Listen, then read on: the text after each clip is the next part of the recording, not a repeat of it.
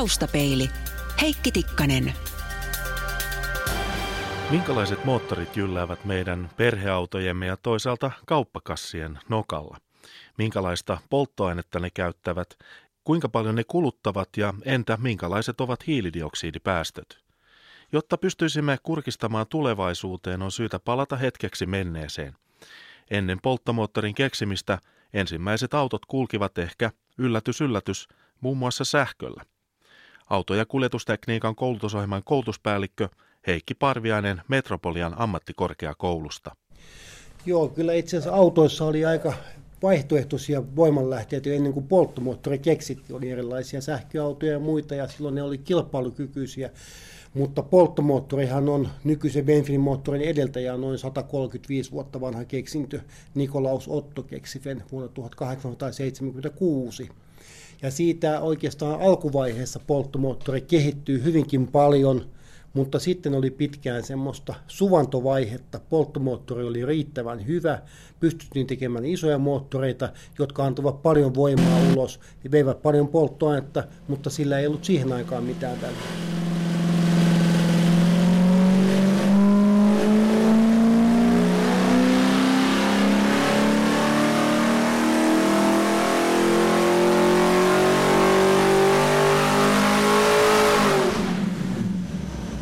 Tältä kuulostaa kahdeksansylinterinen bensiinimoottori Metropolian ammattikorkeakoulun testipenkissä Helsingin Kalevan kadulla. Tänään se palvelee opetuskäytössä.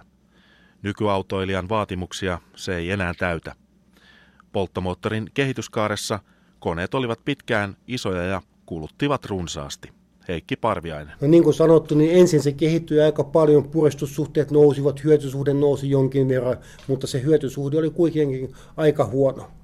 Mutta koska polttoaineen kulutuksella ei ollut väliä, sillä pystyttiin tulemaan toimeen ja tosiaan moottorit olivat isoja, kahdeksankymmentä litraisia ja vielä pitkään seitsemänkymmentäluvullekin oli esimerkiksi Yhdysvalloissa niin viisi tai seitsemän litraisia polttomoottoreita. Mutta kun tuli ensimmäinen energiakriisi, niin siinä vaiheessa oikeastaan herättiin ja polttomoottorin kokoa alettiin pienentämään. Samalla moottoreiden tehot pienenivät ja siinä mielessä moottoreiden suorituskyky oli heikompi. Mutta koska autoilijat haluavat koko ajan enemmän suorituskykyä, mutta pientä polttoaineen kulutusta, niin moottoreiden kehitystyö on mennyt vinhaa vauhtia, sanotaanko tuossa viimeisen kahdenkymmenen–kahdenkymmenenviiden vuoden aikana eteenpäin. Mitä on kaikkea tapahtunut? Oikeastaan se on lähtenyt siitä, että pakokaasupäästömääräykset on tiukentunut kuusikymmentä–seitsemänkymmentäluvun vaihteessa. Siihen aikaan ei puhuttu mitään hiilidioksidipäästöistä, vaan nimenomaan hiilimonoksidi, eli häkäpäästöt olivat ne ongelma. Ja ne moottorit kehittyivät siihen suuntaan, että häkäpäästöt ja muut päästöt väheni, mutta sitten esimerkiksi Suomessa vuonna tuhatyhdeksänsataayhdeksänkymmentäkaksi kaikkiin ottomoottoreihin, eli bensiinimoottoreihin, tuli tällaiset katalyfaattorit. Ja katalyfaattoreiden avulla pystyttiin sen aikaiset pakokaasumääräykset täyttämään ilman, että moottoreita piti kehittää eteenpäin. Ja tämä oli semmoinen, tämä katalyfaattorin keksiminen oli oikeastaan moottoritekniikalle parinkymmenen vuoden takaisku, eli moottoritekniikkaa ei tarvinnut kehittää, koska katalyfaattorit hoiti homman. Sen jälkeen sitten oikeastaan yhdeksänkymmentäluvulla, ennen kaikkea kaksituhattaluvulla meillä on tullut nämä hiilidioksidipäästöt, eli moottorin polttoaineen kulutus tapetille. Ja se on ollut semmoinen askel, mikä on kehittynyt moottoreita todella paljon.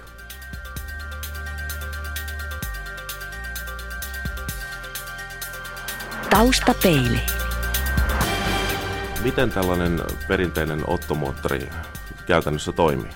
No, ottomoottori toimii periaatteessa ihan samalla tavalla kuin silloin tuhatkahdeksansataaluvun lopussakin. Eli siellä on neljä tahtia. Ensin imutahti, jolloin moottorin imetään ilmaa ja periaatteessa polttoainetta.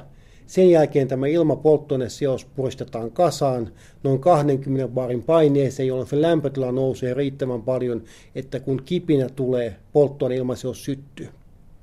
Sitten on työtahti, jonka moottori tekee työtä, ja viimeinen, eli tämä neljäs tahti, on pakotahti tai poistotahti, jolloin se käytetty pakokaasu viedään ulos. Moottorista menee pakoputken kautta, puhdistetaan katalyfaattorissa, se menee sitten ilmaan itse asiassa hyvinkin puhtaana, mutta siellä on aina joukossa sitten hiilidioksidia, joka on kasvihuonekaasu ja aiheuttaa tätä ilmaston lämpenemistä. Mitkä ovat tällaisen moottorin hyvät puolet? No, tämän moottorin, sanotaan polttomoottorin hyvä puoli on siinä, että se voi käyttää nestemäistä polttoainetta hyväkseen. Ja oikeastaan silloin jo, kun Nikolaus Otto keksi tämän polttomoottorin tai ottomoottorin, niin yksi idea oli, että hän keksi, miten nestemäistä polttoainetta voidaan kaasuttaa ja voidaan polttaa polttomoottorissa. Nestemäinen polttoaine saadaan pieneen tilaan hyvin suuri energiamäärä. Ja tämä on oikeastaan kaikissa muissa vaihtoehdoissa sitten se ongelma. Sähköauto olisi syrjäyttänyt nyt uudestaan polttomoottorin kauan aikaa sitten, jos se energia voitaisiin jollain keinolla kuljettaa mukana helposti ja halvalla tavalla. Sitten kun se keksitään, niin siinä vaiheessa sähkömoottori tulee syrjäyttää polttomoottorit niin kauan polttomoottori jyllää, kunnes se saadaan tehtyä. Eli mikä tässä sähköautossa on se ongelmakohta? Ongelmakohta on nimenomaan energian varastoiminen. Tällä hetkellä nuo kaupalliset sähköautot, niin se matka, mitä voidaan yhdellä latauksella akkuautolla tehdä, niin on sellaiset ehkä sadasta sataanviiteenkymmeneen kilometriin. Ja ongelmana nimenomaan Suomessa on se, että kun on kylmä ilma, niin tämä matka lyhenee vielä huomattavasti. Eli ongelma on tämä sähkövarastoiminen. Nimenomaan se sähkömoottorit, että se varastointi ongelma, sähkömoottorit toimii loistavasti noin kaksinkertaisella hyötysuhteella, että tuplasti parempi hyötysuhde kuin ottomoottorissa tai polttomoottorissa yleensäkin, mutta se sähkövarastointi on ongelma. Tämä polttomoottori on elänyt kovin kauan. Mitkä on sen tämmöisiä suurimpia ongelmakohtia sitten? No ongelmakohtana kohtana on tietysti se, että se sanotaan, että näin kutsutut lähipäästöt, eli siinä auton pakoputkin läheisyydessä ja sitä kautta, missä Helsingissä täällä ihan katukuilussa talojen välissä jää näitä erilaisia päästöjä, mitkä on sitten vaarallisia ihmisille. Ja sitä kautta koko ajan tiukennetaan tätä päästömääräyksiä. Toinen ongelma on tietysti tämä hiilidioksidipäästö, mikä on sitten maailmanlaajuinen ongelma, eli se ei jää tähän, vaan se vaikuttaa Suomessa.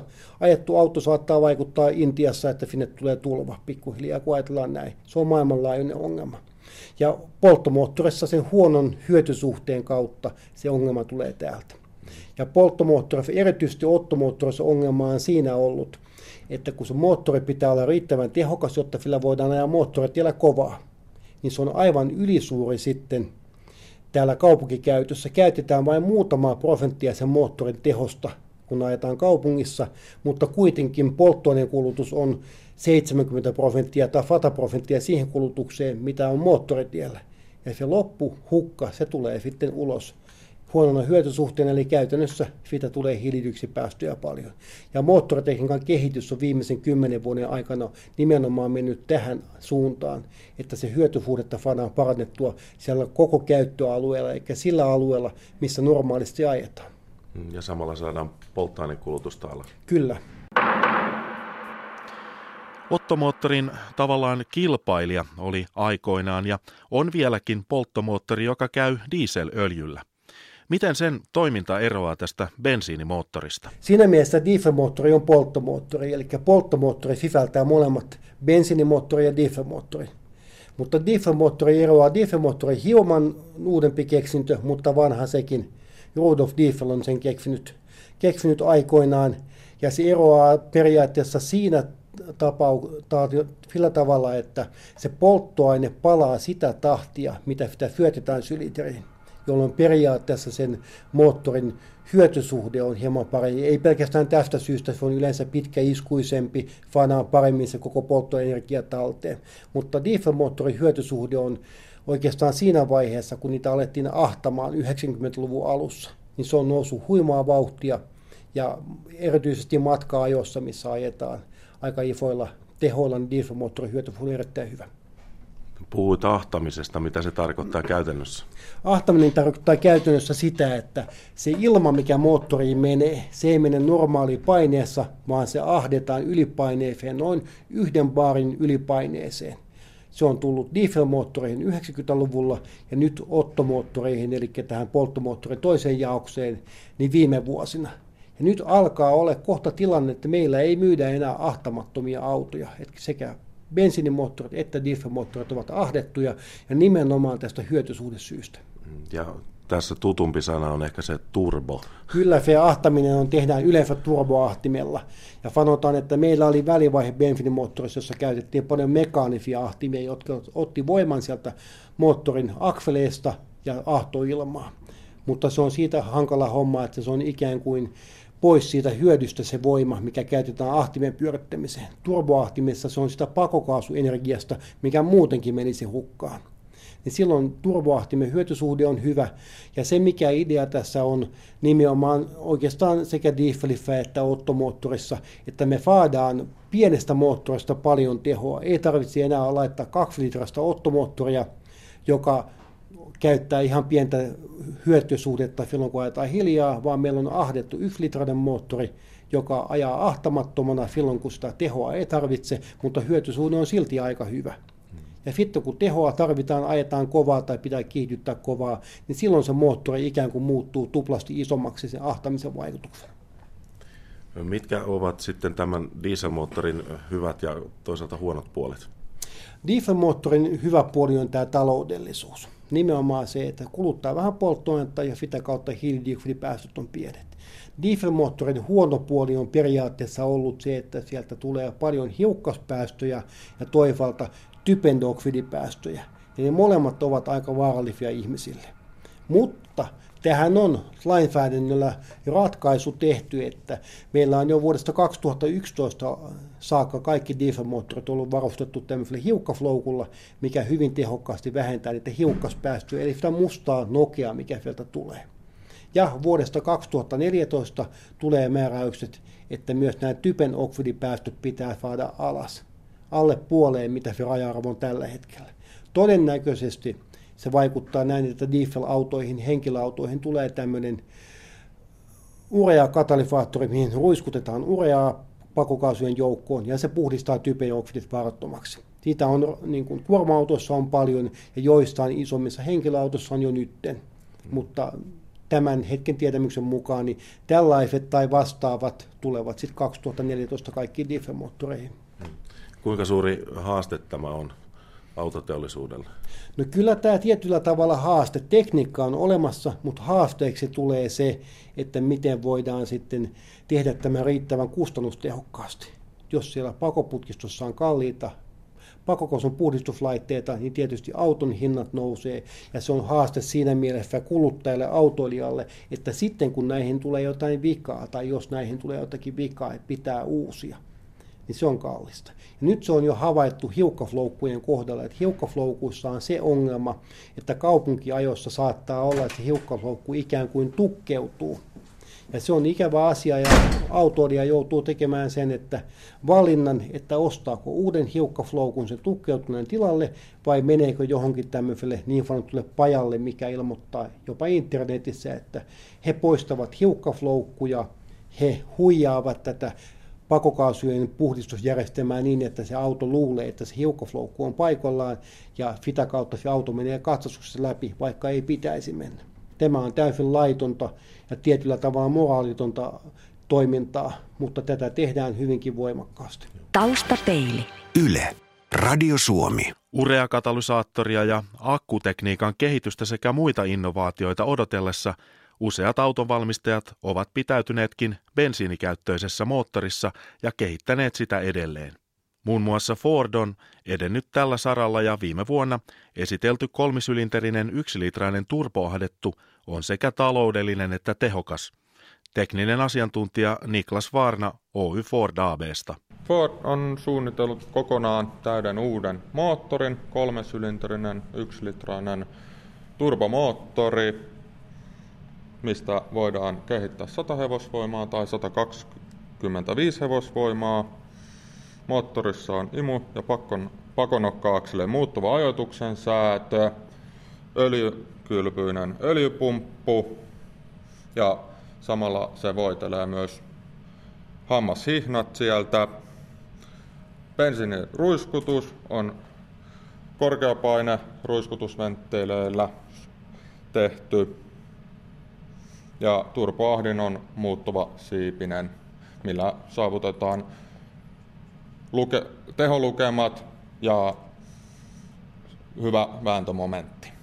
Tosiaan kun moottori on lähetetty rakentamaan, niin tämän päivän terminä on polttoaineen kulutus ja pakokaasupäästöt, joten kaikkiin näihin on paneuduttu ja päädytty yksi litraiseen moottorin kolmesylinterinen, missä kaikki nämä ominaisuudet tulevat.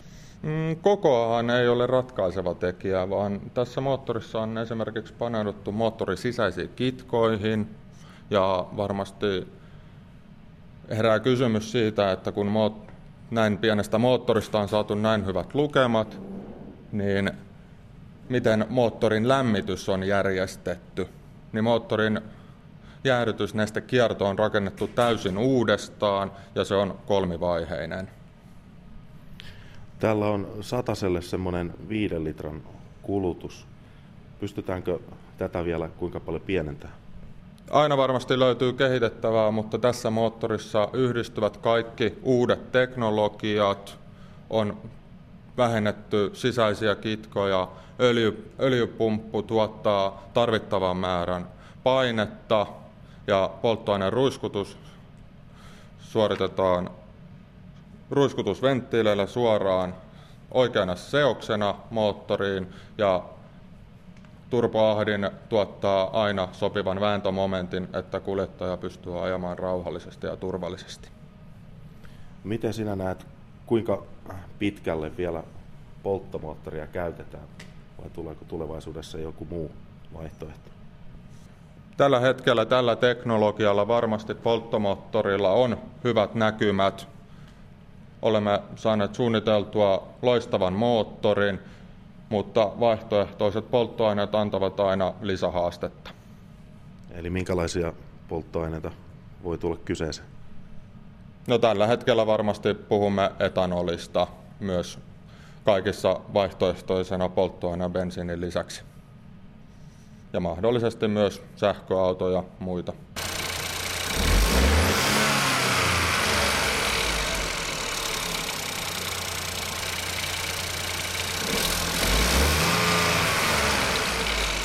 Tältä kuulosti siis moderni bensiinimoottori. Kuinka pitkälle perinteisellä tekniikalla ja toisaalta hybrideillä, polttomoottorin ja sähkömoottorin yhdistelmillä vielä päästään. Koulutuspäällikkö Heikki Parviainen Metropolian ammattikorkeakoulusta. Kuinka paljon tämmöistä perinteistä polttomoottoria voidaan vielä kehittää?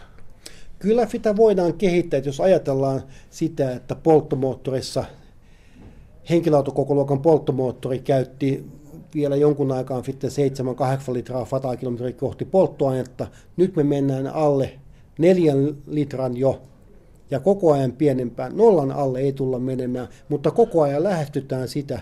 Ja semmoinen realistinen tavoite, että vielä jonkun verran kaksikymmentäviisi prosenttia hyötysuhde nousisi. Täytyy muistaa sekin seikka sitten, että samaan aikaan kun polttoaineen kulutus vähenee, niin autojen massa lisääntyy.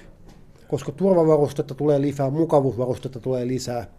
Ja nyt autotehtaat on myös siihen massaan kiinnittänyt huomiota uudella materiaalilla ja muilla, niin koitetaan sitä massaa vähentää, joka sitten on taas puhtaasti niitä päästöjä vähentävä asia. Tuolla Zürichissä on professori, joka eräässä lehtiartikkelissa kertoi, että, että he kehittävät tällaista polttomoottoria, joka tulisi kuluttamaan noin kaksi litraa sadalla. Onko se mahdollista? Kyllä se on. Kyllä mä uskon siihen, että silloin ajetaan olemaan jo aika huipputekniikka. En tunne itse tätä ratkaisua, miten se on tehty. Mutta, mutta sitten samalla myös se seikka, että meidän autojen massat lisääntyy. Jos autot kevenee, polttomoottorit kehittyy, niin henkilöautokokoluokan polttomoottori voi hyvinkin olla, sanotaan, kahdessa litrassa. Ja sitten se, mikä siinä on, että ei pelkästään se absoluuttinen pienin kulutus jossain tilanteessa. Ja paljon ratkaisevampaa on se, mitä se tuolla käyttötilanteessa tarkoittaa. Eli auto, mikä kuluttaa vaikka kolme litraa maantieajossa, saattaa kuluttaa viisitoista tai kaksikymmentä litraa täällä kaupungissa, kun autot seisoo liikennevalossa ja moottori käy. Sen takia jo tämä asia, että start-stop-systeemit tulee, se auto aina, moottori sammuu liikennevalossa, niin se on hyvin ratkaisevaa tämmöisessä olosuhteessa, niin kuin Helsingissä.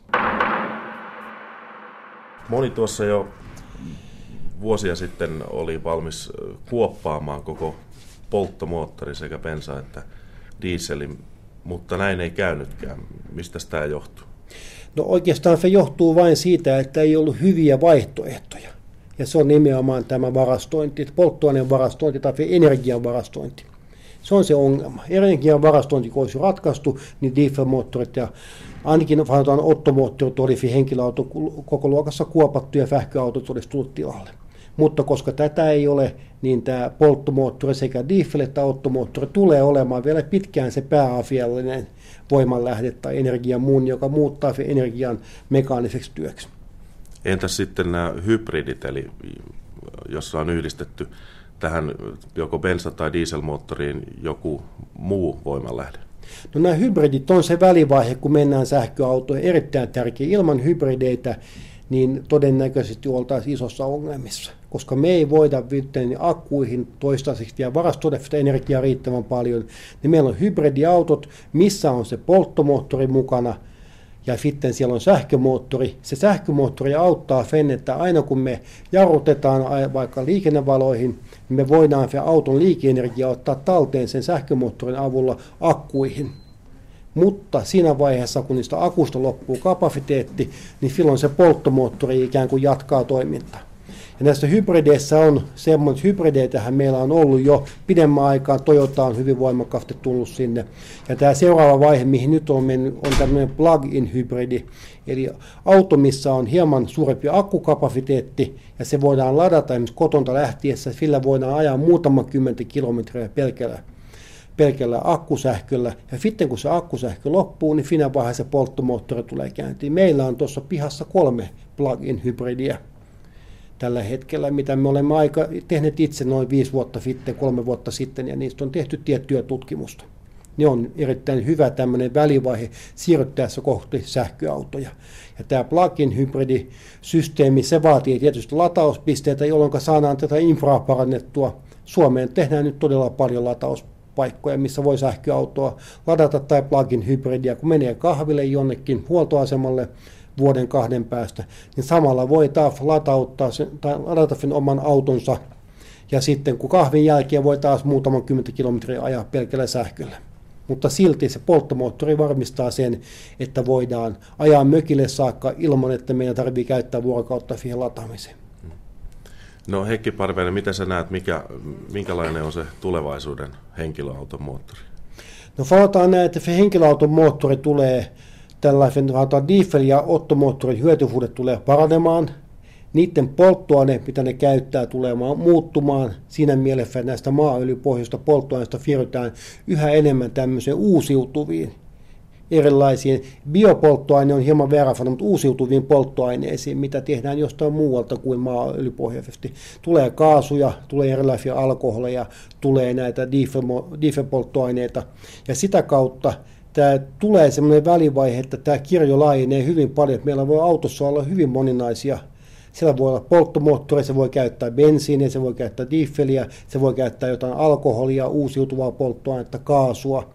Tai sitten siellä alkaa olemaan yhä enemmän sen polttomoottorin kaverina sitten sähkömoottori, jonkin verran akkukapasiteettia. Ja tätä kautta meille tulee polku kohti sitä täyssähköautoja tai jotain muuta vaihtoehtoa. Tällä hetkellä ennustetaan, että ehkä vuonna kaksituhattaneljäkymmentä kaksituhattaviisikymmentä meillä alkaa olla hyvin paljon sähköautoja, että ne on enemmistö. Mutta siihen on niin pitkä aika, niin ei osata sanoa vielä, että onko se sitten akkusähköauto, jossa energiaa varastoidaan akkuun, tai tämmöinen polttokennoauto, joka käyttää polttoaineena vetyä ja tekee siitä sähköä, ja sitten tämä sähkömoottori vie eteenpäin. Se on semmoinen, mitä mä ehkä tällä hetkellä laittaisin omat panokseni, kun pitäisi veikata tämmöiseen polttokennoautoon. Että se tulee olemaan enemmän kuin tämmöinen akkusähköauto, se tulevaisuuden juttu. Mutta siihen on pitkä auto, aika. Voi tulla jotain uutta tekniikkaa vielä tässä välissä, mikä sitten on se jossakin vaiheessa mennään. Tai sitten tullaan pysyvästi jäämään siihen, että meillä on erilaisia vaihtoehtoja. Meillä on, täytyy muistaa, että tämän kevyen kaluston, ehkä tai henkilöautot sähköistyy, mutta sitten kun mennään raskaampaan kalustoon, niin siellä saattaa olla paljon pidempään sitten. Tosin kyllä sähköisiä bussejakin. Meillä on Metropoliassa sähköinen bussihanke, missä sitten tehdään tuohon ihan sähköbussia, ja se on hyvin voimakkaasti tapetilla. Espoossa kulkee sähköbussi tuolla liikenteessä jo. Että kyllä sitä tulee, kokeillaan nytten. Ja tässä on aina vähän semmoinen tietynlainen kaikessa tekniikassa, ainakin omasta näkökannasta on havainnut. Ensin tulee tänne hypetys, sitten ollaan vähän aikaan hiljaa, ja sitten se tekniikka on sitä varten otettavaa. Ja sähköautossa on tämä hypetys vähän mennyt ikään kuin ohitse. Nyt tehdään kuitenkin hyvin voimakkaasti, meilläkin tehdään täällä sähköautotutkimusta, V T T:llä tehdään, siihen panostetaan paljon. ja menee kymmenen kaksikymmentä vuotta aikaa nostamaan päätä ja sitten jossakin vaiheessa se on jo varteenotettava tekniikka.